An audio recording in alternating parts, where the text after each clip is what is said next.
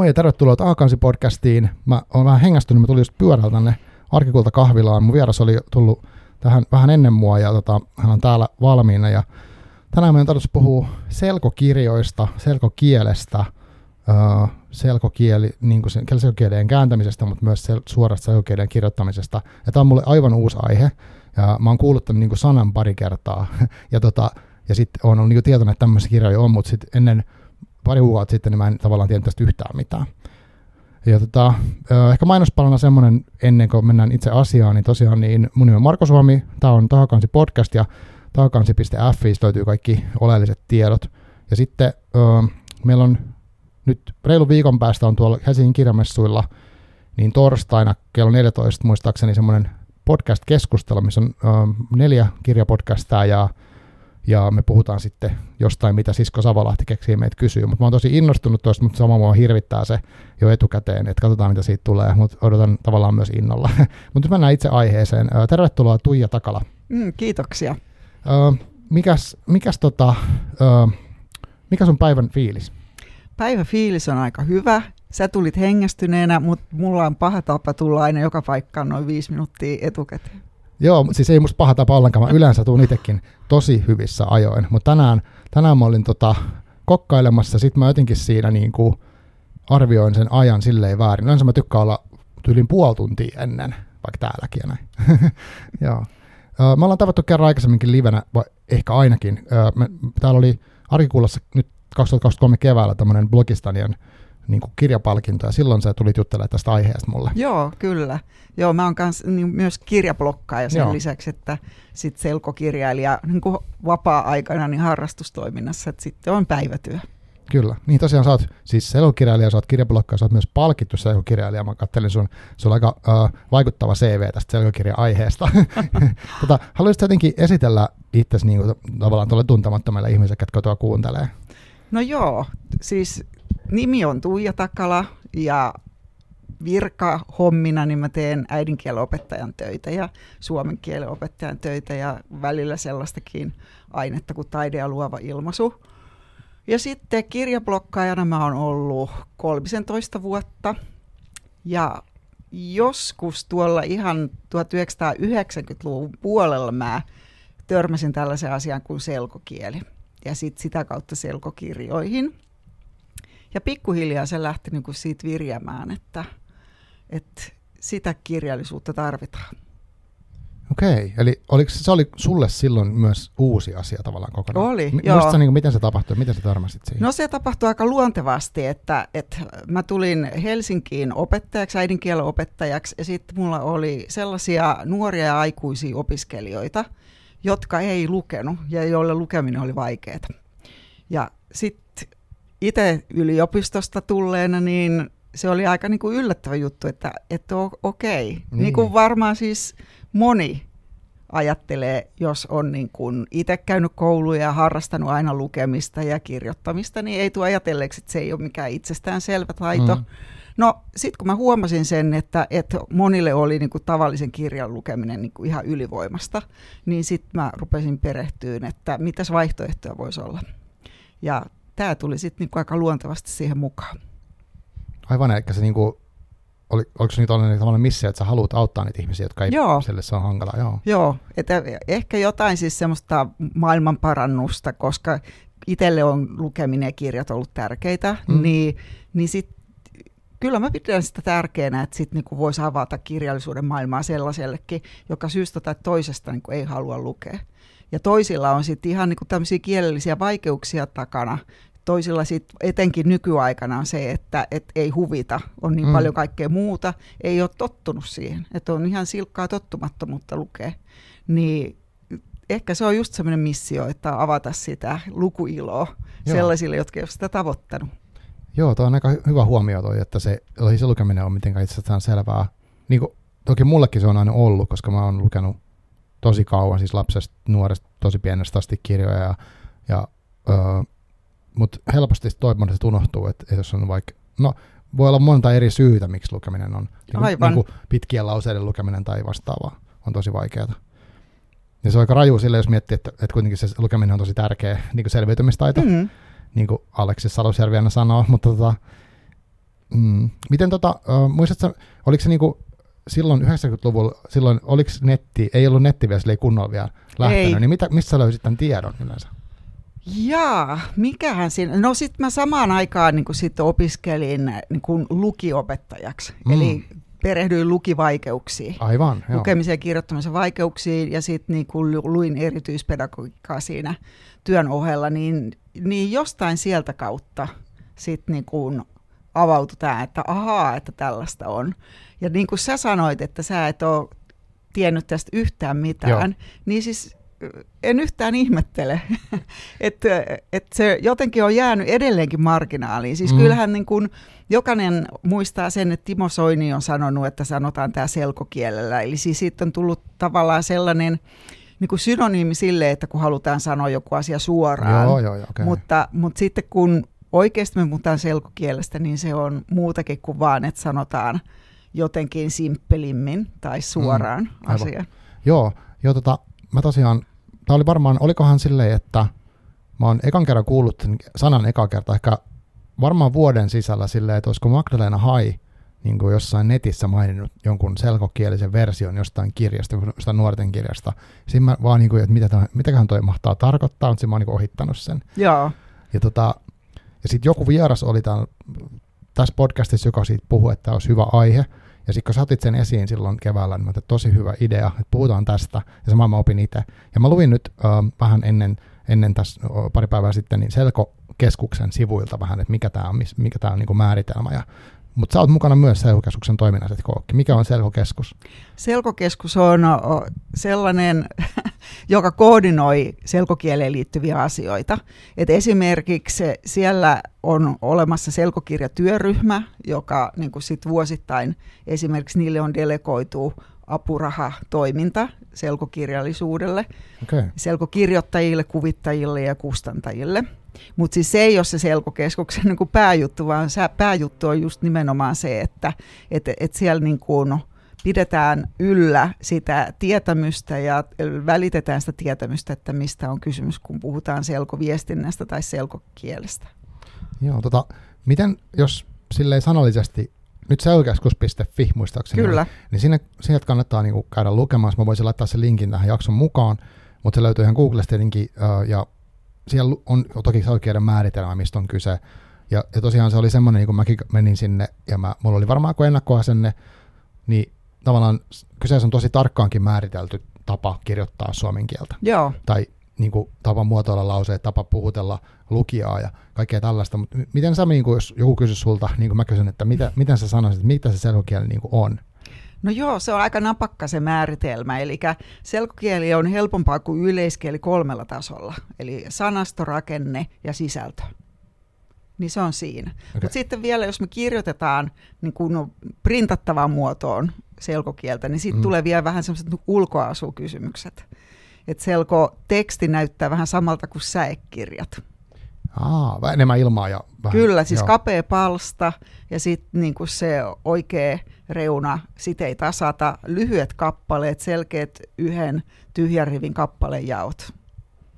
Aivan. Ja kaikki tässä tähtää siis siihen, että, että se on mahdollisimman helppoa lukea. Eli ihan niin kuin hahmottamisen kannalta, siis se ulkoasu tukee niin kuin sitä tekstin hahmottamista, ja sitten siellä kielen sisällä täytyy ottaa huomioon ne kolme juttua, että sanasto, sisältö ja rakenne. Sanasto, sisältö ja rakenne. Joo. Okei. Okay. No mitä, mitä se tarkoittaa niin kuin sanaston kohdalla esimerkiksi, jos mennään nyt näitä tälleen vähän niin kuin ABC? No sanaston kohdalla se tarkoittaa sitä, että, että niin kuin suositaan lyhyitä, tuttuja, yleisiä sanoja. Mm. Ja siitä ihan niin kuin, sitten sanan rakennemuodossakin niin kuin täytyy ottaa huomioon, että pitää välttää kaikkein niin kuin harvinaisimpia taivutusmuotoja esimerkiksi. Aivan. Et siinä otetaan just se huomioon, että et ensisijaisesti selkokieli on suunnattu henkilöille, jolla on syystä tai toista kielellisiä vaikeuksia. Mm, eli tavallaan voisi ajatella, että on pienempi sanavarasto esimerkiksi. Tästä. Kyllä, Joo. ja sitten just se, että et niinku ollaan aika lähellä siitä perusmuoto, on, ei siis tietysti aina voi olla mm. missään nimessä, mutta, mutta niin kuin helpotetaan sitä ymmärtämistä sillä, että, että ne sanat olisi mahdollisimman tuttuja eikä mitään niin kuin kimurantteja. Ja sitten tietysti niin kuin, vältetään vierasperäisiä sanoja, slangisanoja, vältetään pitkiä yhdyssanoja, vältetään esimerkiksi kielikuvia ja symbolista kieltä. Ja Aivan, tähän tullaan niin myöhemmin, Joo. sitten varmaan puhutaan selkorunoista, niin, niin se onkin sitten mielenkiintoinen juttu. Aivan. No sitten siellä rakennetasolla, mm. niin kuin lausetasolla, niin myöskin taas suositaan tietysti niin kuin lyhyitä lauseita, Niin, lyhyitä mm. virkkeitä.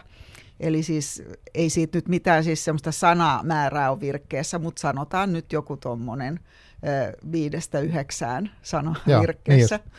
ja ja sitten sit just jos tehdään niin kuin printattavaa tekstiä, painettavaa tekstiä, niin sitten otetaan huomioon se, että, että yhdellä rivillä on yksi ajatus. Että se rivitys on Mm. niin kuin aika oleellinen Aivan. siinä painetussa selkokielisessä tekstissä.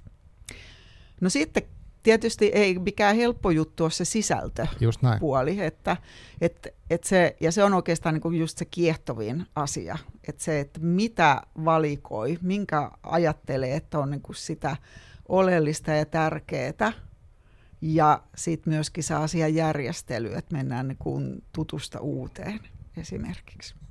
Aivan, aivan. Ja tota, sitten mä näin jossain semmoisen kohan, missä puhuttiin siitä, että, että miten sitä niin kuin lukijaa puhutellaan jopa.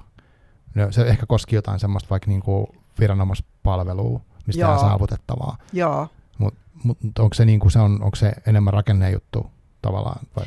No se Onko se on vielä- tekstilaji juttu. Niin aivan. Joo, että kaikki tämmöiset niin ohjetekstit, esitetekstit, Mm, niin niissä otetaan se lukija huomioon. Siis eh, kaikessa selko kielessä otetaan, siis selkovuorovaikutuksessa, selkotekstissä täytyy niin kuin heti niin kuin jotenkin ajatella tosi tarkkaan, että kuka se lukija on ja tehdä niitä valintoja sen mukaan.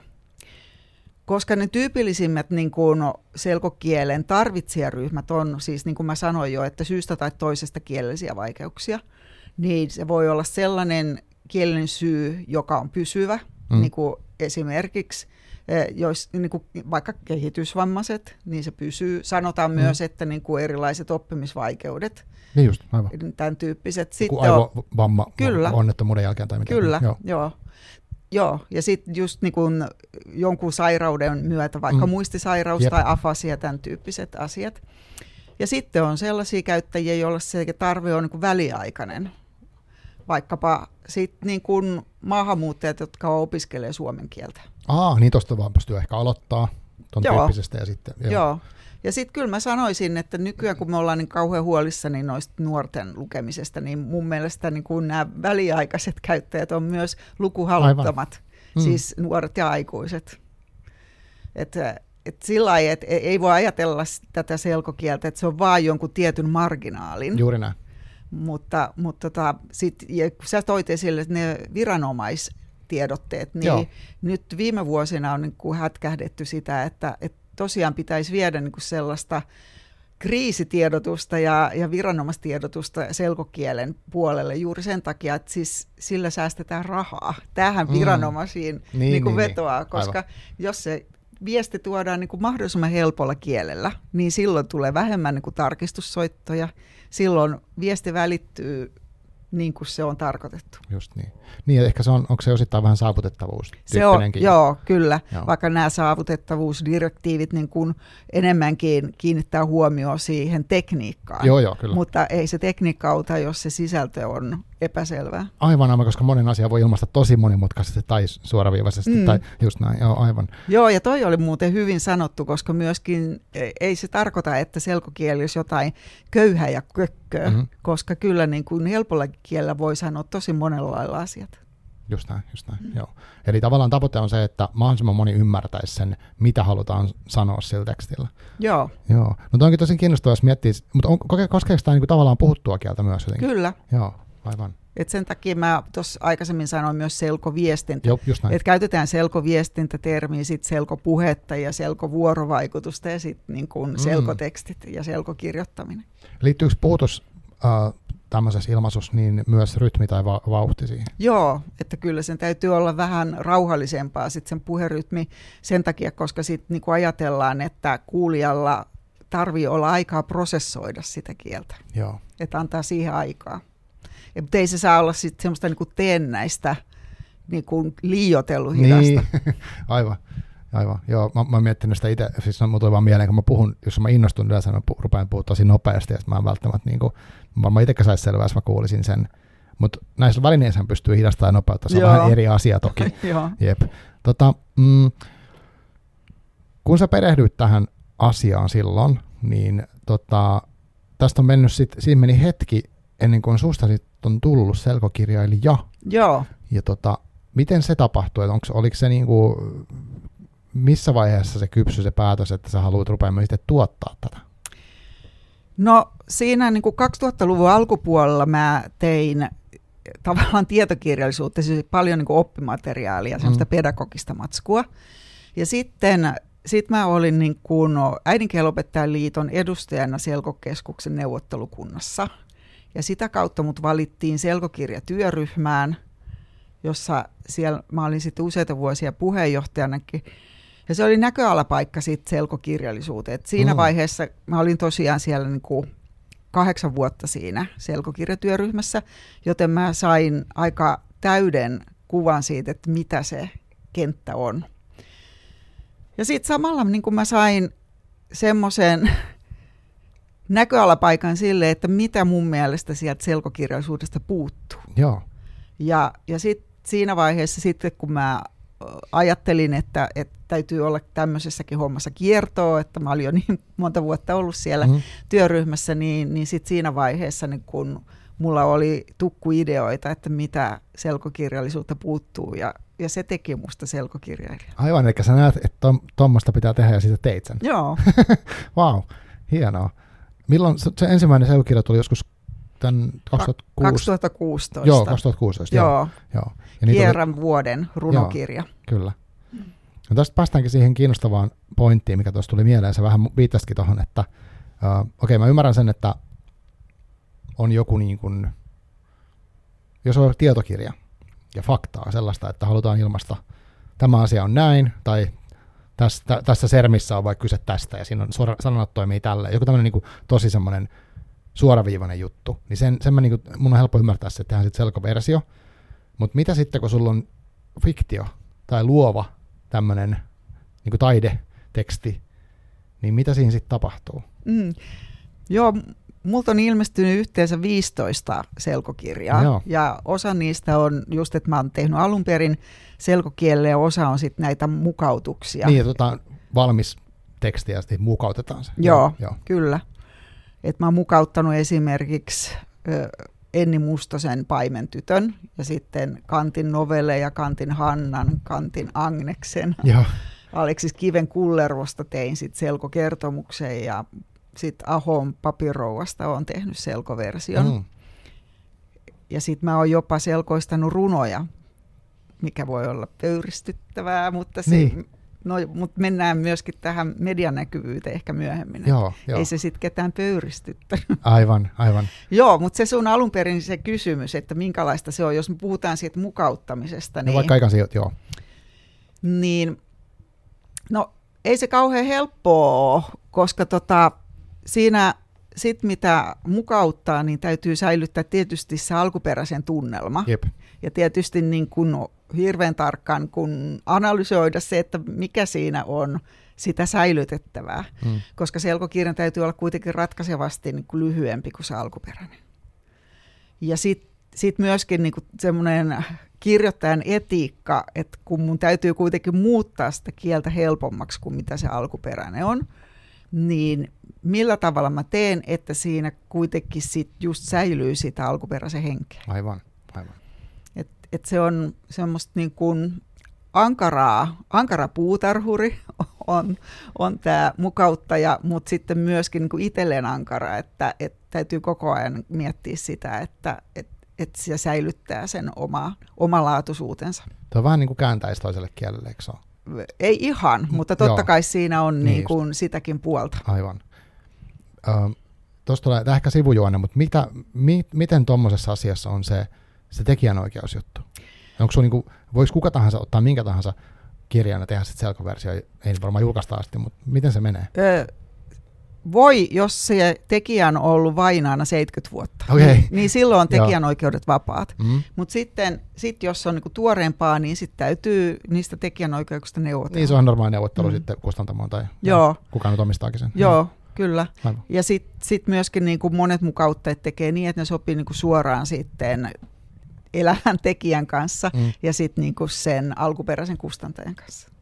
No Joo. nyt sitten, no mulla on niinku nykykirjailijalta tehty se Enni Mustosen mukautus, mutta muut on sitten tämmöisiä tekijänoikeusvapaita ollut, mitä mä oon tehnyt. Niin just, okei. Okay. Joo, siis toi kuulostaa todella haastavalta tommonen, että sä otat vaikka romaanin ja sitten, että jos, jos jollain kirjailijalla vaikka on tyylikeinona käyttää jonkun tyyppistä kieltä esimerkiksi, niin sitten sun tavallaan pitää kaivaa, pitääkö sun kaivaa tavallaan se niinku, kuitenkin se ydin sieltä, Joo, että se voi niinku, tosi mielenkiintoista. Joo. Sitten mä ajattelen nyt, otetaan nyt esimerkiksi vaikka se Juhani Ahon papirouva, joka on niinku semmoista niinku kiertelevää, kaartelevaa tyyliä, vaikka sitten niinku, se nyt niinku läheneekin meidän mielestä niinku realismia, mutta sitten Mm. se on kuitenkin niinku vanhaa kieltä, vanhan tapainen virkerakenne, koska selkokielessä myöskin täytyy olla niinku aika suora, Just niin. just suora sanajärjestys Aivan. niin, niin täytyyhän mun se, jos ei nyt tuhota se ahon Mm. virkerakenne, mutta kuitenkin niin kuin sieltä säilyttää sitä, joitain niitä, tietysti niitä sanavalintoja, joitain lauseita saattaa mm, pystyä ottaa suoraan, mutta kuitenkin niin kuin aika paljon muuttaa. Puhumattakaan, on mä myöskin mukauttanut Runeberg Hannan, niin se, se oli kiehtova. Mutta tästä sä varmaan niin päättelet sen, että tämmöisen homman tekijä täytyy olla semmoinen niin kuin kielen rakastaja. No voisin kuvitella jotenkin, joo, että sä et voi vihata kieltä. Ei, ei, ei. Et kyllä siitä täytyy niin kuin tykätä ja pitää sitä semmoisena niin kuin jännitysnäytelmänäkin oikeastaan, Mm, mm, mm. että et, et tässä on nyt sitten tämä teksti ja sitten mun täytyy saada sieltä ytimet ja henki säilymään Joo. ja, ja sitten kuitenkin niin kuin lähestyt, että et se niin kuin vetäisi lukijan puoleensa niin kuin se alkuperäinenkin. Joo, niin sun ei tarvitse kuitenkaan runnoa sitä mitenkään niin kuin vaan mahdollisimman nopeasti tai tiiviiksi tai jotenkin, että tyyliin, että kun mä, no tämä nyt on vähän vitsi, mutta mä joskus näin semmoisen nettijutun, missä oli tiivistetty niin kuin yhteen lauseeseen tämmöisiä valtavia klassikokirjoja, ja siinä oli esimerkiksi rikosrangaistus oli semmoinen, että, että mies murhaa vuokranantajansa ja ahdistuu. Se oli niin kuin siinä. Joo, kyllä se täytyy vähän tuosta Joo, joo, kuin viedä mut- pitemmään. Mutta se, että, se, se on niin kuin tavallaan oma taiteen lajinsa toi. Joo. Minkälainen prosessi, jos mietitään vaikka Juhani Ahoa, niin kuinka kauan tai minkälainen se prosessi, jonka sä teet tuollaisen niin kuin projektin, niin miten, miten se niin kuin tapahtuu ja kuinka kauan siinä menee? Tai sulla meni? Huu, mä en välttämättä enää tota, silleen muistakaan, koska tota, Mm. siis se prosessi menee niin, että ensiksi lukee kirjan Joo. ja, ja sitten niinku analysoi sitä mielessä. Sitten sitä lukee niinku uudestaan sit niinku punakynän kanssa, että mulla tarvii olla semmoinen kirjaversio, että mihin mä teen Joo, aivan. merkintöjä, että, että siellä on sitten niitä merkintöjä, että mitä mä niinku jättäisin. Joo, aivan. Ja sitten sit niin kun mä lähden ö, luku kerrallaan sit sitä työstämään, eli niin kun, että se mikä se kokonaisuus on, ja sitten sieltä sielt niin kun lähtee sitä sit työstään selkokieleksi ja selkokerronnaksi. Et, ja Juhani Ahon romaani on siitä poikkeuksellinen työ mulle, että mä tein sen, että et siellä on ne samat luvut kuin on alkuperäisessä. Usein aivan. myös niin kuin lukuja yhdistää tai sieltä jää Niin, jotain niin, pois niin, ja tällaista näin. Hmm. Okay. Mutta sitten, että kuinka kauan se kestää, no sit eka versio tulee tällä tavalla, sitten mä annan sen levätä jonkin aikaa, että mä pääsen niin itsekin sitä, siitä etäälle, että mä pystyn sitten taas niin kuin seuraavalla kierroksella katsoa sitä niin kuin melko puhtaalta pöydältä ja sitten mä niin kuin hion sitä kieltä, teen niin kuin sujuvaksi, pidän niin kuin huolta siitä, että, että siinä on niin kuin sitä tunnelmaa ja tyyliä. Hmm. Aivan. Kirjoitat sen, sen punakynän jälkeen heti jonnekin koneelle sen, Joo, Sä, saat kokonaisuuden sinne. joo. Aivan. Miten sitten, onko sulla tossa, onko tuossa prosessissa, mu- prosessissa mukana joku niin tavallaan kustannustoimittaja? Joo, Että siinä on sekin vielä, että sä käyt sen läpi ja sitten käytte ja... Aivan. Toi on niinku, en tiedä, musta tuntuu sille, että toi voisi olla tosi hienoa tekemistä, varsinkin jos tosi paljon tykkäisi siitä lähdekirjasta. Mm. Et, etkö sä pääset niinku todella sit syvälle siihen, niinku, mitä siellä on kirjoitettu. Mm. Ei se välttämättä sitä edellytä. niin justi, ei välttämättä. Täytyy aivan. sanoa, ettei se papirouva ole mun suuri Aivan. Joo, siitä onkin hyvä kysymys, että mihin, miten, nämä kirjat, miten just nämä kirjat on valikoitunut niin tähän sun tekemiseen? no nämä kirjat, mitä mä nyt sanoin, niin mm. se, ne Kantin novellit ja sitten, sitten tämä papirouva ja, ja kiven kullervo ja sitten sit se Ruuneberi, niin nämä on laatusanan klassikosarjaa. Että ne on niinku siellä yhdessä sovittu. Mm. Paitsi, että sen niinku kullervon mä olin tehnyt kyllä omatoimisesti ja sitten ehdotin sitä. Aivan. Ja sitten siitä niinku lähti liikkeelle tämä klassikkosarja. Oh, okei. Okay. Tota, onko Suomessa paljon ihmisiä, jotka tekee tällaista työtä? Meitä on ehkä jotain parisenkymmentä. Niin justi, okei. Okay ihmeellistä. Mm. jotenkin silleen, niin kuin me puhutaan näkyvyydestä varmasti kohta, mutta kiinnostaa se, mutta jotenkin se, että no mulle tämä on vaan semmoinen taas yksi niin kuin aukkasivistyksessä, että mä en ole tiennyt tästä niin kuin mitään tämmöisestä niin kuin kokonaisesta kulttuurista, mitä täällä mitä täällä on tehty jo vuosikymmeniä. Mm. Että ei mikään uusi juttu myöskään. Että... Joo, 70-luvulla niin niin, tämä lähti Ruotsin mallin mukaan. Ah jaa, okei, okay, mm. sieltä. Joo. Siellä on, on, siellä on kato taustalla just niin kuin tällainen yhteiskunnallinen tasa-arvo mm. ja saavutettavuus ja osallisuus. Että kielellä ei syrjäytetä. Että tarjotaan juuri sellaista kieltä, jossa niin kuin ihmiset kokee olevansa yhteiskunnassa mukana. Hirveän tärkeää. Ja mm. myös tulee mieleen se, kun nyt on ollut populistissakin puhetta tästä niin kuin S1, mikä se on se termi, että ihmiset, jotka opettelee suomen kieltä, niin heitä sitten... S2. S, no joo, anyway. Ai niin, sorry. S2 tietenkin. Mutta kuitenkin se, että on ollut semmoista luokatonta puhetta, mikä liittyy tämmöiseen, että ihmiset yrittää opetella kieltä, heitä on käytetty hyväksi niin jossain poliittisessa, mutta ei mennä siihen, mm-hmm. mutta enemmänkin se, että tuo asia on hirveän ajankohtainen. On, on. Ja tota, joo. Miten sitten toi, että okei, okay, mukautus, mä ymmärrän tavallaan sen, että sulla on lähdeteksti, siinä käy kaiken, siinä on paljon prosesseja, mikä siinä käy, se odottaa huomioon todella paljon asioita, että sä pystyt säilyttämään sen alkuperäisen hengen jotenkin ja idean tai näin, mutta sitten mitä sä teet ihan puhtaalta pöydältä, niin mm. niin sä oot tehnyt myös sellaisia, eikö niin? Joo, mä oon tehnyt kolme runokirjaa, kaksi novellikokoelmaa ja kaksi romaania. Ja sitten siihen kirjaan, johon mä selkoistin runoja, niin siellä on tietotekstit. Eli tarkoittaa mitä tietotekstit? Kirjailijaesittelyt selkokielellä. Aivan, aivan. Joo. Ja vähän runon lukemisen. Ei nyt voi sanoa teoriaa, mutta mm. kuitenkin niin kuin vinkkejä siihen. Joo miten toi sitten niin menee, että sä lähdet tekemään puhtaalta pöydältä selkokielistä? Onko se niin kuin sillä, että sä kirjoitat suoraan sitä selkokieltä? Joo. Joo. No varmaan ihan samalla lailla kuin kenelle tahansa kirjailijalle tulee joku idea ja sitten se lähtee sitä testaa ja kokeileen, että, että hyvin eri tavalla niin kuin mun eri kirjat on saaneet ne ideat. Aivan. Että tota, sitten jossain vai, tosiaan se mun eka selkokielinen kirja on runokirja, kierrä vuoden, niin, niin jossain vaiheessa vaan niin sit mulle on joskus niin kuin harrastusmielessä kirjoitellut runoja, mutta tota, sitten siinä mä vaan justi huomasin, että selkorunoja ei ollut ilmestynyt 90-luvun jälkeen. Ja sitten sit mulla oli ideoita ja sitten sit niitä alkoi syntymään. Siis ei, ensiksi ei mitenkään hirveän tietoisesti, mutta sitten mä tajusin, että että hei, että nyt tämän idean ympärille lähtee tulen kirja. Eli mulla oli ihan kirjaimellisesti mielessä kierrevuoden. Joo. Eli siinä on niin kuin tämmöinen niin kuin vuoden kierto ja kuukaudet ja, ja sitten niin kuin siihen liittyviä runoja. Ja selko runon mä voisin niin kuin määritellä sellaiseksi, että et, et selko runossa täytyy ottaa huomioon just se sisältö, asia. Ja siis siinä mielessä, että et, et siinä on niin kuin yksi havainto tavallaan yksi sellainen kuin ajatuskokonaisuus, jota pukee sanoiksi. Ja, ja sitten mun tyylillä ne runot on kohtuullisen lyhyitä. Mm. Ei välttämättä selkoruno tarvi olla niin. niin lyhyt, mutta siis se kuuluu tähän mun runotyyliin.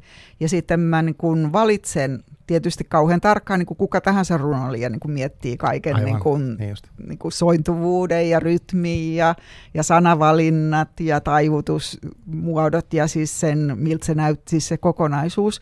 Mutta mun täytyy lisäksi ottaa sit vielä huomioon just sen, että et mä, mä en, muna, se ei lähde niin kuin silleen rönsyileen niin kuin asiasta toiseen vaan se pysyy siinä havainnossa, välittää jonkun niin kuin tunteen tai ajatuskokonaisuuden. mutta silti mä väittäisin, että se ei kuitenkaan vie pois runon monitulkintaisuutta, että sinne saa mm-hmm. jättää sellaista, että se on erilainen se runo erilaisille lukijoille. Että siinä täytyy olla se Aivan. pintataso, mutta sitten sit siellä voi olla hyvinkin paljon sitä runomaisuutta, joka avaa tulkintamahdollisuuksia. Niin just. Joo, mun tuli tuosta mieleen se, että kun mä oon nyt viime aikoina taas lukenut vähän enemmän runoja, ja joissakin runokirjoissa on tosiaan, niin kuin sä sanoitkin, että voi olla vaikka muutama lause per sivu, että et, et tavallaan niistä voisi ehkä ajatella, että ne voisi olla jopa selkorunoja, mutta sitten taas tuosta sisältöpuolesta mä en ole varma, että voisiko ollakaan, että, että voi olla, että siellä on rönsyjä moneen suuntaan tavallaan siinä. Niin, koko, ja sitten semmoisia niin, niin fragmenttisia, niin. että, että ne, se jättää niin kuin todella paljon aukkoja Joo, niin kuin sille lukijalle. Että mm. aukko saa olla selkorunossa, että esimerkiksi nyt elokuussa mulla ilmestyi uusi selkorunon kir- alusta loppuun niminen, niin, niin siinä saattaa joku runo olla jo vähän vaikeampi, mutta sitten mä oon pitänyt huolen, että, siellä on niin kuin monenlaisia. Aivan. Uh, onko sul, nyt kun sä sanoit, että sä oot kirjoittanut runoja, novelleja ja myös romaani, niin tota, onko sul näistä lajeista joku semmoinen niin sulle kivoin tehdä? En mä oikein osaa verrata. Kyllä mä oon niin kuin tykännyt kaikki tehdä, koska ja. ne on just tullut sellaisesta ideasta, niin että, mm. että tota, ne romaanit on niin kuin syntynyt kummakin ihan hau, jotenkin omalaatuisesti. No ensinnäkin, tosiaan niin kuin mä sanoin aikaisemminkin, että mä oon halunnut tehdä jotain sellaista, mitä ei ole aikaisemmin mm-hmm. ilmestynyt. Mm. Että se mun ensimmäinen romaani on niin kuin ehkä tämmöinen young adult romaani, Lauralle oikea. Ja mä vaan totesin sen, että puuttuu semmoinen niin kuin kevyehkö, niin vähän tsiklit-tyyppinen kirjallisuusselko kielestä. Joo. Ja sitten yhtäkkiä mä niin kun heräsin vaan yhtenä yönä tyyliin niin kello kolme, ja sitten mä tiesin, että miten se alkaa ja miten se loppuu. Aivan. Ja sitten sit se, se syntyi tosi nopeasti, koska tämä oli minulle jossain unessa niin ilmestynyt. Aivan. Siis totta kai siinä sitten meni taas siinä työstämisestä, mutta niin, niin, niin, mut tällaisen alkoi. Ja sitten tota, sit toi mun viimeisin romaani, joka vuosi sitten ilmestyi, Sormus, hmm. niin siis se on ensimmäinen selkokielinen episodiromaani. Ja sekin ilmestyi siis sillä lailla, että mä näin kaksi kertaa unta viikingistä. Okei. Okay. ja sitten se romaani alkaa 1022 joo, vuonna, jo. jossa sitten niinku juoneen tulee mukaan viikinki. Ja sitten se seuraava episodi on 1872, Eli nälkävuoden jälkeen, tai nälkävuosien jälkeen sitten kolmas episodi on vuodet 1922, eli kansalaissodan jälkeen. Mm. Ja sitten viimeisin oli se ilmestymisvuosi 2022. Aivan. Ja se tosiaan niin kuin sit lähti myös tämmöisestä, että oikeastaan mut pakotettiin siihen. Ja sitten mun vanhempien jossain rasiassa oli sitten sellainen vanha sormus, jonka alkuperää mä en koskaan niin kuin sit saanut mun vanhemmilta selville. He on kuolleet. Ja, ja sitten sehän niin kuin sit vaan vei mielikuvituksen Aivan, jostain. Wow.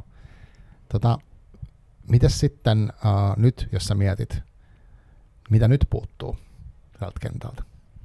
Jaa, se on ö, oikeastaan tosi vaikea kysymys, koska siis selkokirjallisuus on kehittynyt ihan älyttömän paljon viimeisen kymmenen vuoden okay, aikana. Joo. Että, että lajeja, siis selkokirjoja on joka ikäiselle. Sitten on tietokirjoja monenlaisista aiheista, niin kuin tietokirjallisuus onkin kirjavaa, että mm, siellä, mm, on, niin. siellä on vaikka niin kuin muistisairaan niin kuin tuntemuksista kirjoja, siellä on sienestämisestä, siellä on neulomisesta, siellä on niin kuin, meidän sodista, tai historian suurhenkilöistä ja maapallosta ja ilmastosta ja ties mistä. Niin sitten myöskin kaunokirjallisuus on laajentunut, että on joka ikäisille, niin kuin mä sanoin, mm. on kuvakirja ja on satuja, on nuorille, nuorten kirjallisuus on lisääntynyt tosi paljon ja sitten genrekirjallisuus, että on, on kauhua ja on skifiä ja on fantasiaa. No niin, onko dekkareita? On dekkareita. Mm. Dekkaribuumi tuli selkokirjallisuuteen vähän samaan aikaan kuin sit muutenkin. Ah, niitä rupesi niin lisääntyä dekkareita sekä, sekä alun perin kirjoitettuja ja paljon mukautettuja. Ja mun piti, mä olisin melkein heti kysynyt, onko kauhua, mutta sanoin, että se ekana, mm. niin se oli. Joo. Joo, että silleen nyt mä en niin heti pysty tähän sulle tempaseen, että mitä puuttuisi, koska, koska tota, nyt se on se genre-määrä lisääntynyt. Mitäs sitten, onko sulla nyt, nyt menossa joku semmoinen, että haluat vaikka kirjoittaa lisää tietystä aiheesta? Onko sulla semmoista tulevaa kirjaprojektia mielessä? Ei tietenkin pakko paljastaa öö. Voin mä sen paljastaa, Joo. että mulla, ei, mulla on yksi novelli kokoelma idea mielessä, mutta saa nähdä, se voi niin kuin levätä aika pitkäänkin. Okay. Mutta siis nyt mun seuraava mukautusprokkis on Maria Jotunin huojuva talo. No ei vitsi, no niin. ei mikään helppo. No joo, ei, kova, kovaa kamaa. joo, mä, joo. Mä en, onkohan mä lukenut sen kirjana vai katsonut sen, siitä on joku TV-versio tai leffaksi siitä on. No kun mäkin luulin, että mä olin mm. lukenut sen, mutta joo. sitten paljastui, kun mä nyt tätä hanketta varten sen luin, että ei, että, että se mun mielikuva on siitä telkkarisarjasta. Joo. Mä en ihan varma tästä, kun mä, mä luettiin toi, mutta mulla on siis voi olla valemuistoja ja näin. Mm. Mutta mut siis mä luin sulta, mä oon lukenut sulta nyt tosiaan, siis tää oli mun ensimmäinen ikinä selkokielinen mikään, mitä mä luin. Mä luin sulta tämän alusta loppuun, tämä runoja. Ja oliko tämä nyt ihan sun tuorein? Joo.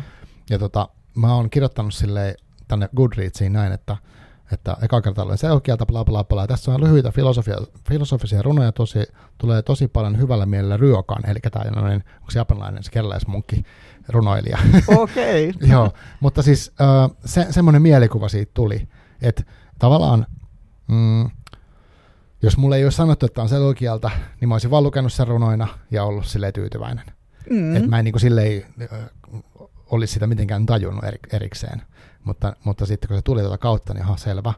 Ja tota, uh, se oli hyvä, hyvä kokemus. Ja ehkä silleen, kun mulle, se, mulle ei ole tavallaan sitä vaikeutta lukea, niin sitten mä pystyin niin kuin ehkä vaan tunnelmoimaan sen, sen runon äärellä. Mutta samalla mietin sitä, että just, jos olisi semmoinen, ettei yhtään jaksa keskittyä, just tämä tämmöinen, ei hupita mikään, mm-hmm. niin sitten toi on todella helppo lähteä lukemaan.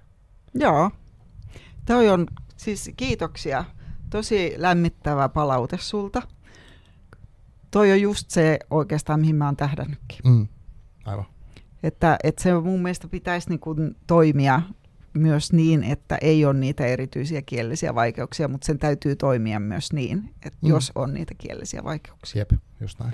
Ja sitten mulla on kuitenkin oleellista se sisältö ja just se, että et, et sinne mä oon jotain ajatuksia mua askarruttavista niin, aiheista aivan. ujuttanut. Kyllä, kyllä. Joo, joo, joo mutta si- siis oli miellyttävä kokemus, sen mä, sen mä niin muistan. Mm, eli voin suositella, jos joku ei yhtään jaksa lukea. Mä en siis tiedä, jos mä mietin, että kuka kuuntelee tätä podcastia, mä en siis tiedä, ketkä kaikki tätä kuuntelee, mutta mä en tiedä yhtään tavallaan sitäkään, että millaisella niin kuin fiiliksellä ihmiset lukee. Tai onko, just, onko kukaan semmoinen, varmasti on, että ei, ei oikein huvita lukea ehkä. Joo. Et se on varmaan tosi yleistä. Mulla on itselläkin semmoisia kausia, ja sitten sit se on kiva, tai kun mä, mulla on kuitenkin se, niin kun mä haluan elää sellaista elämää, että mä luen, niin sitten mä haluan jotenkin, jotenkin, että mä haen jonkun semmoisen, mikä mulle on helppo. Niin toi on niin kuin tavallaan uusi maailma silleen, että nyt mä tiedän niin kuin tämän kokemuksen jälkeen, että jatkossa, jos mulla tulee semmoinen joku kuukausien, että mä en pysty mihinkään, niin sitten mä voin aloittaa se kielisestä kirjasta. Mm. Tota, miten sitten, niin kuin, ähm, sä oot kirjoittanut useita selkokielisiä kirjoja, niitä on julkaistu, kommunikoit sä sun lukijoiden kanssa? Saat sä niinku tavallaan kommentteja, kuulet sä niinku ihmisiltä, jotka on niinku lukenut uh, tai ei ole vaikka lukenut aikaisemmin, tai miten sä niinku oot kokenut tämän kirjailijuuden sitten? No aika vähän niistä selkokirjoista saa palautetta, mutta aina jonkun verran. Niin, niin en mä tiedä, miten mä oon kokenut sen kirjailijuuden – selkokirjoittajien kesken siitä välillä vähän keskustellakin, koska kyllä siinä on vähän siis sellaistakin henkeä, että ollaanko me nyt sitten ihan oikeita kirjailijoita. Niin, just aivan tämmöistä, joo. Et, et, kun tähän niin kun saattaa liittyä pieni stigma, joka tulee just siitä, että selkokirjoja ei tunneta, ja sitten ajatellaan, että ahaa, että ne on joillekin just, jotka ei niin kuin ymmärrä mitään. Mm. Ja se tuottaa sitä stigmaa ja ehkä niin kuin vähän arvostuksen puutettakin. Siis tai oikeastaan se on ymmärtämättömyyttä. Ja sitten nyt me voidaan tulla siihen näkyvyyteen, Kyllä, että jos joo. niitä ei myöskään niin kuin näy missään julkisesti, mm-hmm. eikä niistä puhuta vaikka valtamedioissa, ne ei ole niin kuin tavallisten, niin sanotusti tavallisten kirjojen rinnalla vaikka arvioitavana, Jep. Niin sehän tuottaa sitten sellaisen kehän, että niitä ei ole niinku olemassakaan. I- Joo. eihän ihmiset voi silloin tietää, kun ei ne näy julkisesti missään julkisessa kirjakeskustelussa. Mm. Et musta se oli niinku tosi hyvä heti tuossa alussa, kun sä toit sen esille, että täysin uusi juttu. Eli siis sellaisetkin ihmiset, jotka on kirjallisuudessa sisällä, Mm. niin tämä osa-alue kirjallisuudesta on piilossa. Jep. Siis se oli vielä, ja muistan senkin, koska mä oon kuullut sen selkosanan niin kuin joitakin vuosia sitten ekan kerran, niin mä en edes lähtenyt selvittämään, että mistä on kyse. Että se oli mm. vaan Mm. semmoinen, aha, okei, tämä on joku, mikä ei koske niin kuin mua. Ei niin, se on se, Niin. semmoisen marginaaliryhmä. Okei, siis totta kai se on myös sen, ja siitä se lähtee liikkeelle. Mutta sitten mä ajattelen niin tätä just huolikeskustelua siitä lukemisesta, Mm. niin jos oikeasti ollaan huolissaan, niin soisin, että sitten tuodaan nämä yhtenä vaihtoehtona esille. Joo, mä, mulla tuli semmoinen ajatus mieleen tuossa, että uh, se on tosi arvokasta, jos mikä tahansa asia saa ihmisen niin kuin kielen pariin. Mm. Ja se niin kuin, tavallaan, että sen kynnyksen ylittäminen jollain keinoilla sitten lähtee jotenkin rakentaa sitä, tai niin kuin pääsee kieleen paremmin käsiksi, koska sitten se taas kieli on niin kuin, reitti siihen ma- muuhun maailmaan tavallaan, niin mä ajattelisin, niin sittenhän se on hirveän arvokasta se, millä se tehdään. Ja et jopa niin kuin parempi kuin se, että jos joku himolukija nyt lukee yhden kirjan lisää, niin se on, on se hienoa aina, mutta se ei ole sama asia, jos joku ei vaikka ikinä lukenut mitään, tai ei ole pystynyt, tai kieli on vaikea, tai whatever, se pääseekin niin kuin tarinan tai ajatuksen äärelle, niin onhan se niin kuin hirveän arvokasta. Joo. Sitten mulle on joskus esitetty tällainen huoli, että eikö se köyhdytä kieltä? että Okei. et, et, miksi tarjota niin kuin Mm, selkokielistä aivan, joo, kirjaa, että et niin kuin sellaista yksinkertaista, että että et, et kauheata kaikki se kielen hienous jää kokematta. Mutta jos ihminen ei kykene eikä halua lukea semmoisia kryptisiä Joo, joo. Mm. kirjoja, niin se ei ole keltään pois, jos lukija saakin nautintoa siitä niin sanotusta helposta kirjasta. Joo, just näin, just näin. Et se voi just. olla, niin kuin, tässä voi ihan hyvin puhua siitä porttiteoriasta, että et mm. joillekin just tämmöisille lukuhaluttomille tai tottumattomille lukijoille, koska siis meillä alkaa olla todella paljon tottumattomia lukijoita, koska videot ja podcastit ja ääni, äänikirjat joo, voi viedä. ongelmaa. Tota, No ei, joo, joo. Joo, mutta siis äh, mä luin äh, jostain netistä tämmöisen jutun, mm, ehkä tällä viikolla, tämä just on tosi epämääräinen lähdeviittaus, mutta siis, että äh, oli kyselty nuorilta vai aikuisilta vai lapsilta, että he ei edes ikinä käynyt kirjakaupassa, niin kuin jollain, joku ryhmä. Niin siitä tulee just tähän, että meillä on varmasti ihan koko ajan lisää ihmisiä, jotka ei edes tiedä, mikä on kirja. Siis jos mä vähän kärjistän. Joo, Tai ei ole niin kuin ikinä kokenut sitä, että mitä kirjan kanssa voi kokea. joo. Että se tuntuu vaan, mitä sanoin, on jotain kirjoja jossain, mitä ei. Uh, niin, niin, tavallaan sehän on niin kuin, että jos, ei, jos on, sitten se seuraava askel on se, että luetaan joku monisataa sivunen juttu, mikä on täynnä tekstiä, vs. että sä lue mitään, niin se, toihan on siinä välissä voisi olla. Niin kuin, Joo, joo. Ja, ja mielenkiintoista. tiedän monia, jotka on niinku innostunut kyllä sit niinku omassa työssäni. No n- nyt mulla on vähän vähemmän niinku työssäni sellaista, että luetutan kirjoja, Joo. mutta on myöskin paljon niitä kokemuksia, että et sitten opiskelijat on sanonut mulle, että et miten avartava kokemus se on, että kerrankin sellainen fiilis, että on lukenut kirja alusta loppuun. Joo, Jo joo, se kokemus niinku on aika semmoinen kuin voittofiilis. kyllä. Sekä siis sellaisille, joiden äidinkieli ei ole suomi, mutta todelle monelle suomenkieliselle. Jep. Joo, joo, joo, siis uskon kyllä. Tosi, tosi, siis jotenkin se, että se on niin erilaista päästä saada se joku loppuun. Mm. että sitten tulee semmoinen niin kuin, ehkä jopa dopamiini tai semmoinen, saavu, että olen saavuttanut Mm. jotakin, se, se on ihan konkreettinen. Joo, ja sitten niin semmoinen nosto sinne itsetunnolle, että Kyllä. kun on kokenut sen niin takkuilevaksi sen lukemisen. Niin. Ja, Ja on tosi mielenkiintoista se, että uh, olikohan se nyt Kirja käteen podcastissa tänään, mä kuuntelin, niin tota, siinä puhuttiin siitä, että, että me luetaan tosi paljon koko ajan. Tavallaan, niin kuin, että no okei, jos ei katsota videoita, mutta siis luetaan niitä videoita, tekstejä vaikka tai twiittejä tai, tai niin kuin nettiuutisia Mhm. puhelimesta hirveällä.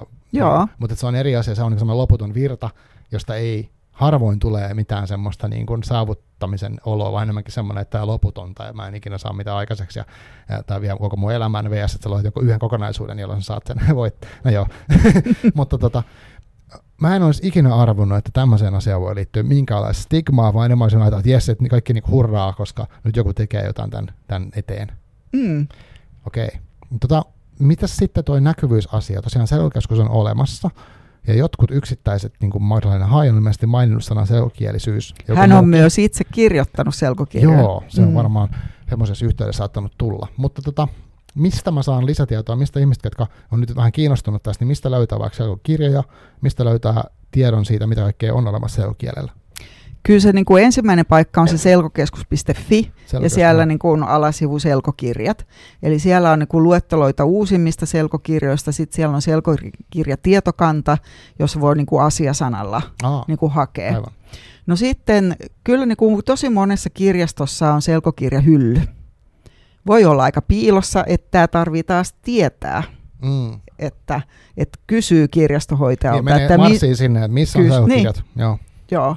Et kirjastotkin vähän luokittelee niitä eri tavalla, että joissain ne voi olla niin kuin muiden kirjojen seassa, mutta tiedän monia kirjastoja, missä on niin kuin sitten ihan varsinainen selkokirjahylly.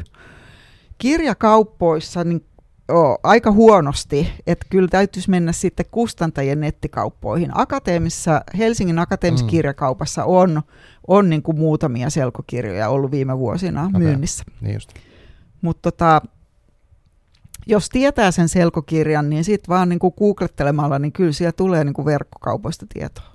Joo. Tota, mitä sitten kirjamessuilla, onko niissä ollut?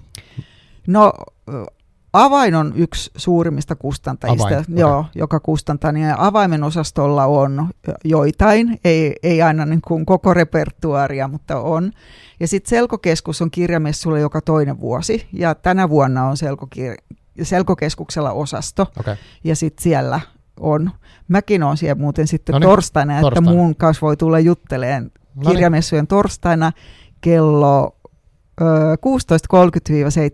16.30-17. No niin, hyvä, hyvä, hyvä sanoit.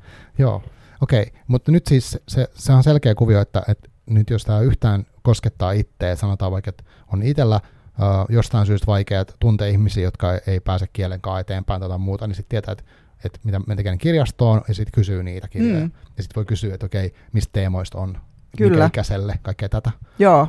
Joo, joo. Se on varmaan hyvä, koska sitten ihmisen kanssa voi olla helpompi tai no jotkut varmaan tykkää netissäkin katsoa, että niin kuin näin, mutta että siis pääsee hypistelemään ja katselee vähän sitä kirjaa. Kyllä. Joo. Okei, no tämä täytyy niin ottaa silleen agendalle itsekin lukea ehkä lisää noita ja silleen tietää, mutta tämä on musta tosi hyvä kuulla tästä kaikesta, että, että jotenkin se, että mua hämmentää itsekin tässä, niin kun mä mietin tätä, että miten paljon on tässäkin taas, mitä mä en tiedä ollenkaan. Mm. Tämmöinen maailma on. Niin, kyllä, kyllä, joo. Ja tosiaan sun, esimerkiksi sun tuosta runokirjasta voi olla hyvä aloittaa, jos haluaa testaa Joo. Niin semmoinen niin nopea, ja sitten samalla nopea lu- luettava myös tavallaan, Joo. jos on niin kuin harjautunut lukea, mutta Joo. muutenkin. Joo. Sitten mä voin vaikka sanoa siitä mun novellikokoelmasta Joo. Niin metsä vastaa, että, että sekin voi olla semmoinen testikirja. Okay. Mm. Että, mutta sekin on siis, taas mulla oli sit mielessä, että mä haluan tehdä jotain erilaista ja sitten mulle tuli mieleen, että mä haluan vähän niin kuin rikkoa realismia, että siellä on vähän niin kuin tällaista myyttistä, vähän sieltä niin kuin kansanruno maailmasta tulevaa. Siis sanoisin niin kuin pikkasia tämmöisiä uuskumma vivoja yes, on no niin. niissä, niissä niin metsä vastaan novelleissa. Okei, okay. se on, joo. Okei, okay, eli siinä oli pari vinkkiä, että tavallaan mä voisin niin haastaa ainakin kaikki lukee yhden selkokirjan. Mm. se, on niin kuin, se ei ole paljon vaadittu. Tota, ja tai voi olla jollekin niin, paljon vaadittu. Niin. Mä puhun taas, huomaan, mä puhun koko ajan semmoiselle ihmisille, joille lukeminen itsestäänselvyys, ja se on niin kuin vähän, vähän niin kuin kipeätäkin, koska se osoittaa just sen, että mäkään en tajua tota. Et mä en ymmärrä sitä niin kuin maailmaa, jos joku ei pysty lukemaan. Joo. se on aika, aika radikaali. Joo, mutta siis se on hyvin luontevaa, koska mm. totta kai sitä niin kuin lähtee siitä niin kuin omasta. Niin, omasta kokemuksesta, niin. kyllä. Mm. Joo. Joo, niinpä. Joo. Tota, mä olisin halunnut kysyä tuosta kirjablogista vielä vähän sen. Niin ö, onko tämä, että sä oot nyt seuhokirjallisuuden parissa, sä oot ollut tosi kauan siinä mukana, oot ollut aktiivinen järjestötoiminnassa, oot tehnyt itse, tuotanut itse niin tota, oot sä myös kirjoittanut selko-asioista sun blogiin, tai onko se ollut sellainen teema, mikä siellä on niin kuin, ollut mukana? Joo, mä oon niin kuin ruokainen lukija, Joo. ja sitten mä oon postannut aika paljon, että mulle tulee kaksi tai joskus kolmekin juttua viikossa. Okei, koko ajan. Koko ajan, mutta wow. nyt mä veikkaan, että vähän alan laiskistuu, että ehkä yksi tai kaksi juttua. Mutta mulla mm. on just tiedäkö takana niin kuin viikon selkoputki. Et mulla on myöskin tavoitteena, että vuodessa mä kirjoitan muutaman selkokirjajutun. Ja nyt sitten 10.10. oli luonnollisesti Aleksis Kiven päivä Joo, ja joo. suomalaisen kirjallisuuden päivä, niin sitten mä ajattelin, että mä otan siihen sitten tämmöisen, sille oli myös selkeän kielen päivä, 10.10. Okei. Niin 10.10. mulla on juttu niin kuin ylipäätänsä selkokirjoista ja sitten mä niin kuin siitä seuraavana seitsemänä päivänä julkaisin uusista selkokirjoista. Ajattelin, että niissä jutuissa olisi niin kuin kirjoja, jotka on nyt eniten selkokirjoja kustantajilta tai kustantavilta ja sitten vähän erilaisia, että siellä on niin kuin pari nuorten kirjaa, sitten niin kuin aikuisten selkokirja ja sitten kaksi novellikokoelmaa siinä oli. Okei. Toinen on semmoinen kuin Käärme kainalossa Silja Vuorikurun tämmöisistä urbaanista legendoista tehty Ah, novellikirja okei. nuorille. Joo. Ja sitten toinen on salaperäisiä tarinoita, kans niin kuin vähän tämmöisistä, niin kuin, ö, ei nyt ehkä kauhu, mutta just semmoisista niin kuin vähän myyttisistä tapahtumista. Okei.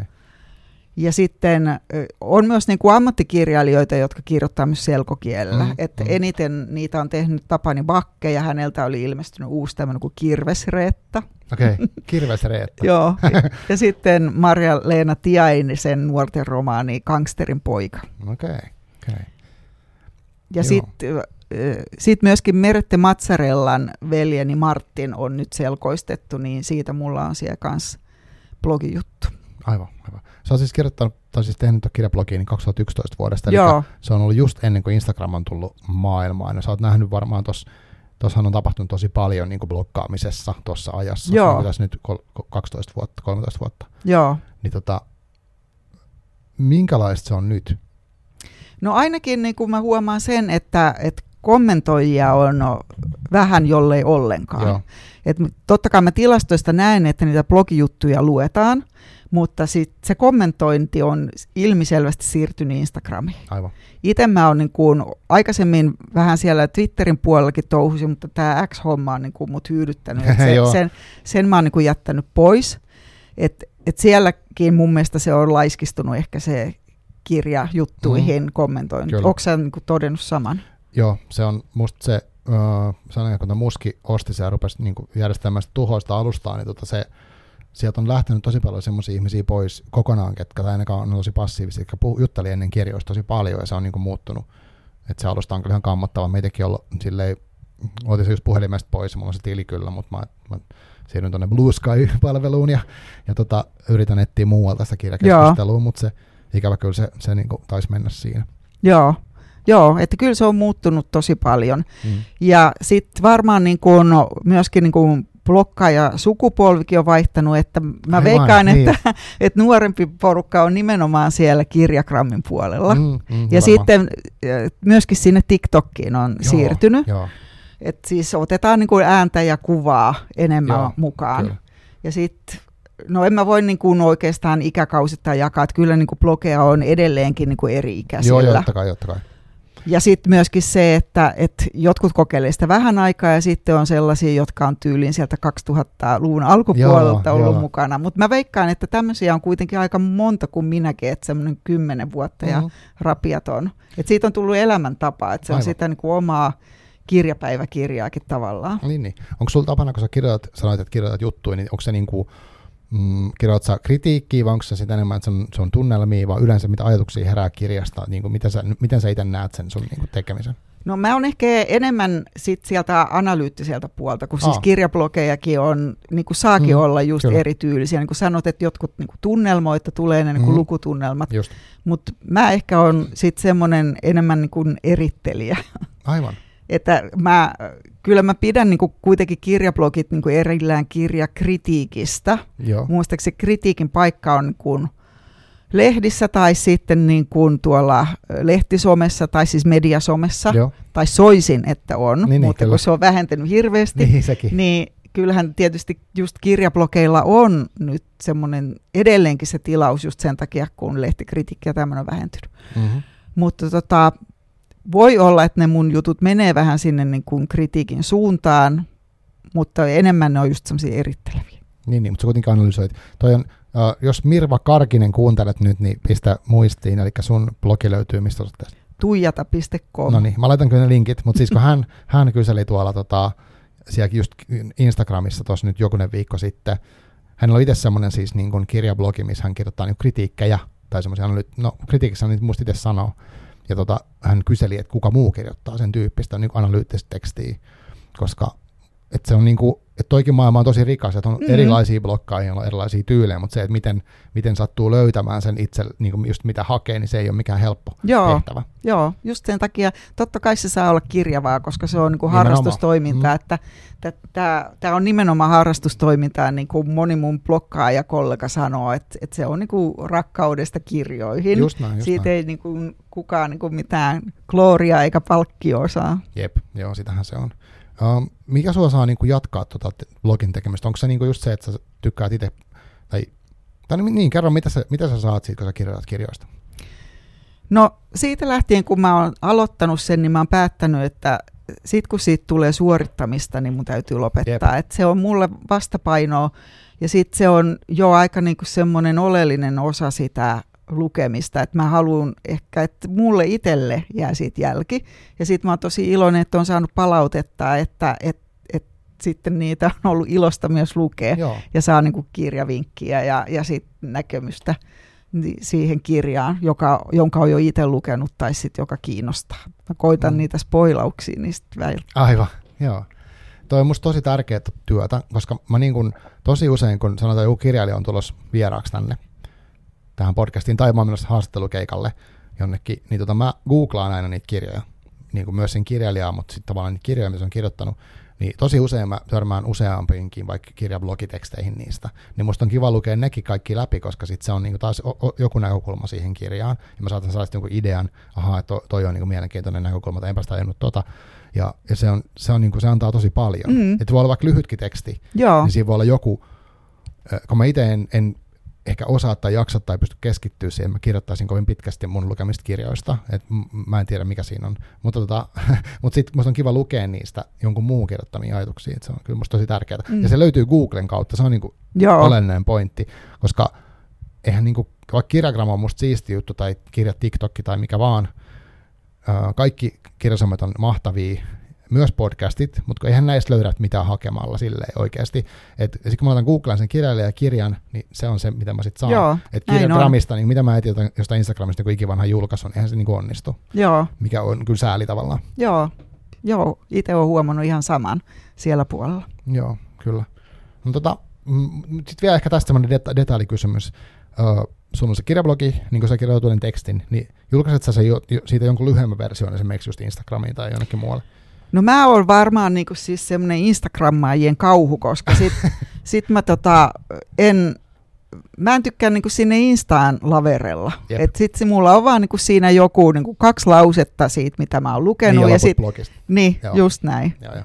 Että, et mun täytyy itse myöntää, että mun mielestä se Instagram on tosiaan niinku kuvapalvelu. Mm. Että, että nyt kun Instagramissa ilmestyy aika niinku pitkiäkin sit näitä kirjajuttuja, niin kauhea. Mä en viitti lukea niitä. Aivan, aivan. Mutta sitten blogista mä voin lukea. Aika mielenkiintoinen, joo. joo. Mä, oon tota, mä oon nykyään huono lukea blogeja, siis mä en niin kuin tavallaan, että mä, mä käytän semmoista palvelua kuin Feedly, tiedätkö sen? Joo. Että sillä voi tilata periaatteessa blogeja semmoiseen omaan lukijaan, mutta sitten mä huomasin jossain vaiheessa, että mä tilailin sinne jotain, niitä, jotain blogeja, mutta mä en niin kuin jaksanut koskaan jotenkin lisätä niitä sinne yksi kerrallaan, jos mä löydän. Et mä, mä tykkään enemmän sen, että mä haen Googlesta yksittäisiä kirjoja tai kirjailijoita, niin se on mulle toiminut. Joo, ja on näin se- varmaan mä veikkaan, että useimmat tekee. Niin, aivan, aivan, joo, kyllä. Uh, onko sulla sen suhteen, niin kuin, oot sä miettinyt sitä, että niin sä sanoit, että sä jatkat niin kauan, kunnes siitä tulee suorittamista. Mm. Okei, okay. mutta toi tahti kuulostaa aika, aika hurjalta. Niin, mä oon nopea lukija ja sit Aivan. mä oon ilmeisesti, Ilmeisesti myös nopea nopea. Joo. Joo. Joo, kyllä. Um, onko sulla, oot sä ikinä tehnyt sille, että sä kirjoittaisit selkokielisiä blokkauksia? No joo, nyt siitä sen Marja-Leena Tiaisen Gangsterin pojasta mä kirjoitin Mm. selkokielisen blokkauksen. Mutta mun täytyy sanoa, että se on paljon vaikeampaa. Selkokielellä kirjoittaminen on paljon vaikeampaa kuin yleiskielellä. Mm. Niin aina silloin tällöin mä kirjoitan selkokielisen jutun selkokielisestä kirjasta, mutta sitten jos mulla on aika pulaa, niin sitten mä kirjoitan yleiskielisen. Aivan, aivan. Niin, koska sä joudut jokaisen, sä joudut sen rakenteen, sisällön, mm-hmm. ää, sanaston miettimään ja sen, mitä sä haluat oikeasti sanoa. Niin. Että se, Se on kyllä tosi kiehtovaa. Se olisi hyvä haaste, jos siitä yrittää kirjoittaa joku yksi kappale. Se joo, joo, suosittelen. Sitten sit huomaa sen, että, mm. että, tota, että miten, miten merkillistä kieli on. Aivan, ja aivan. just se, että kuinka se on valintoja täynnä. Niinpä, niinpä. Totta. Koska sitten ei ole myöskään yhtä oikeaa tapaa kirjoittaa selkokieltä. Mm. Että siis se sama juttu voi olla eri kirjoittajien tekemänä niin kuin ihan erilaisia valintoja, että silti, silti niin kuin se noudattaa niitä periaatteita. Niin, totta kai. Joku tietty mm. viesti ja sä voit painottaa jotain. Tai... Mm. Aivan, aivan. Onko, mutta tähän, tähän liittyy vielä, mä muistan, äh, mä luin Selko, Selkokeskuksen sivuja ja siellä oli äh, joku tämmöinen kriteeristö, minkä mukaan pystyy arvioimaan periaatteessa Joo, selkokielen mittari. Mit, mitä varten se on ja kuka sitä käyttää? No se on ihan ammattilaisille, just jos arvioidaan sitä, että, että, että noudattaako se niitä pääperiaatteita ja jos sille tekstille haetaan selkologoa.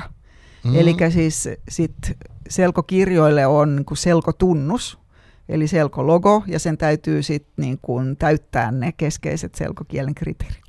Aivan, aivan. Niin, että sinne voisi taata, että tämä kyllä. on, jos sitä suosittelee vaikka kouluille tai ties mihin. Niin kuin. Joo, kyllä. Aivan, joo, okay. hmm. Tämä oli aika opettavainen tota, hetki mulle ainakin.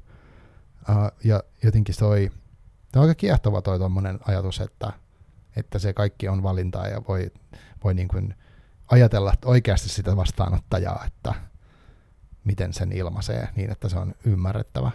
Joo. Aivan. Onko sulla vielä joku mielessä joku asia, mikä tästä vaikka selkokielisyydestä olisi semmoinen, mitä, mikä nyt jäi pois, mikä kannattaisi sun mielestä sanoa? No mun mielestä me ollaan kyllä keskusteltu aika monipuolisesti. Mm. Että et se, mikä just askarruttaa, on siis se, että et, et ihmiset tietäis asiasta enemmän Joo. ja sitten ne mahdolliset ennakkoluulot vähän rapisis siitä. Että et kirja muiden joukossa ja just se, että, että eri tarpeisiin on erilaisia tekstejä. Joo. Sen mä siitä mukauttamisesta vielä voisin sanoa, Joo. että, että tota, ei kaikkia kirjoja voi mukauttaa. Et jos mä ajattelen vaikka Iida Rauma hävitystä, siis sellaiset kirjat, mm. jotka nimenomaan niin kuin perustuu siihen niin kuin kerrontaan ja rakenteeseen ja sitten semmoiseen kielipeliin, niin, niin niitä ei pysty selkoistamaan, koska sitä ei, ei pysty mukauttaan. Aivan, aivan. Että et siitä tulee niin kuin vääränlaista. Niin jossain vaiheessa mä oon ajatellut myös, että Alastalon salia ei voisi mitenkään, mitenkään niin selkoista. Mutta mulle on sanottu, että hei, että teepä sieltä se Albatrossin tarina. Aa, Kyllä sieltä niin kuin jonkun niin pätkä voisi. Mm, mm. Joo, mä en itse asiassa lukenut sitä kirjaa. Mä kerran aloitin sen, mä en ole päässyt loppuun, että siitä on monta vuotta. No siis minäkin panttasin sitä monta vuotta, mutta joo. se on äärimmäisen hauska. Joo, joo. Mä joskus meillä, meinaan. Se on semmoinen, että kyllä mä vielä sen luen niin kuin jossain vaiheessa. Mutta mä osittain kuuntelin se Ylellä, se on äänikirjana. Yle Areenassa. Okay, okay. Mahtavasti luettu. Aivan.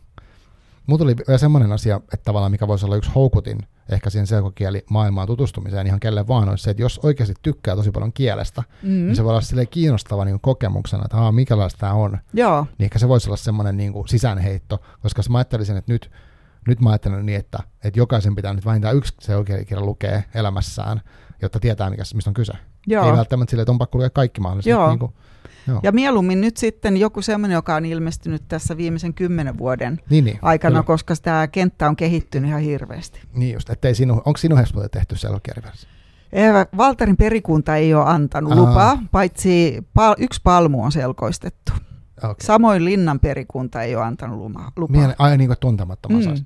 Joo, niin tai, tai täällä Pohjantähden alla. Joo. Toivottavasti ne heltyy joskus. Tää, sinun tuli vähän vitsinä, kun sitä aina suositellaan nuorille. Niin. niin, kuin, niin kuin, silleen. Mut, joo. Okei. Okay. Hei, kiitos tosi paljon Tuija, joka tulit. Kiitos, tämä oli ilo. Joo, tämä on tosi kiinnostavaa. Ja ehkä törmätään siellä messuille ja tota, um, toivottavasti ihmiset löytää tämän, tämän selkieli asian ja tutkii vähän, että mistä on kyse, ainakin että tietäisi niin kuin sillä tasolla, niin musta se olisi tärkeä.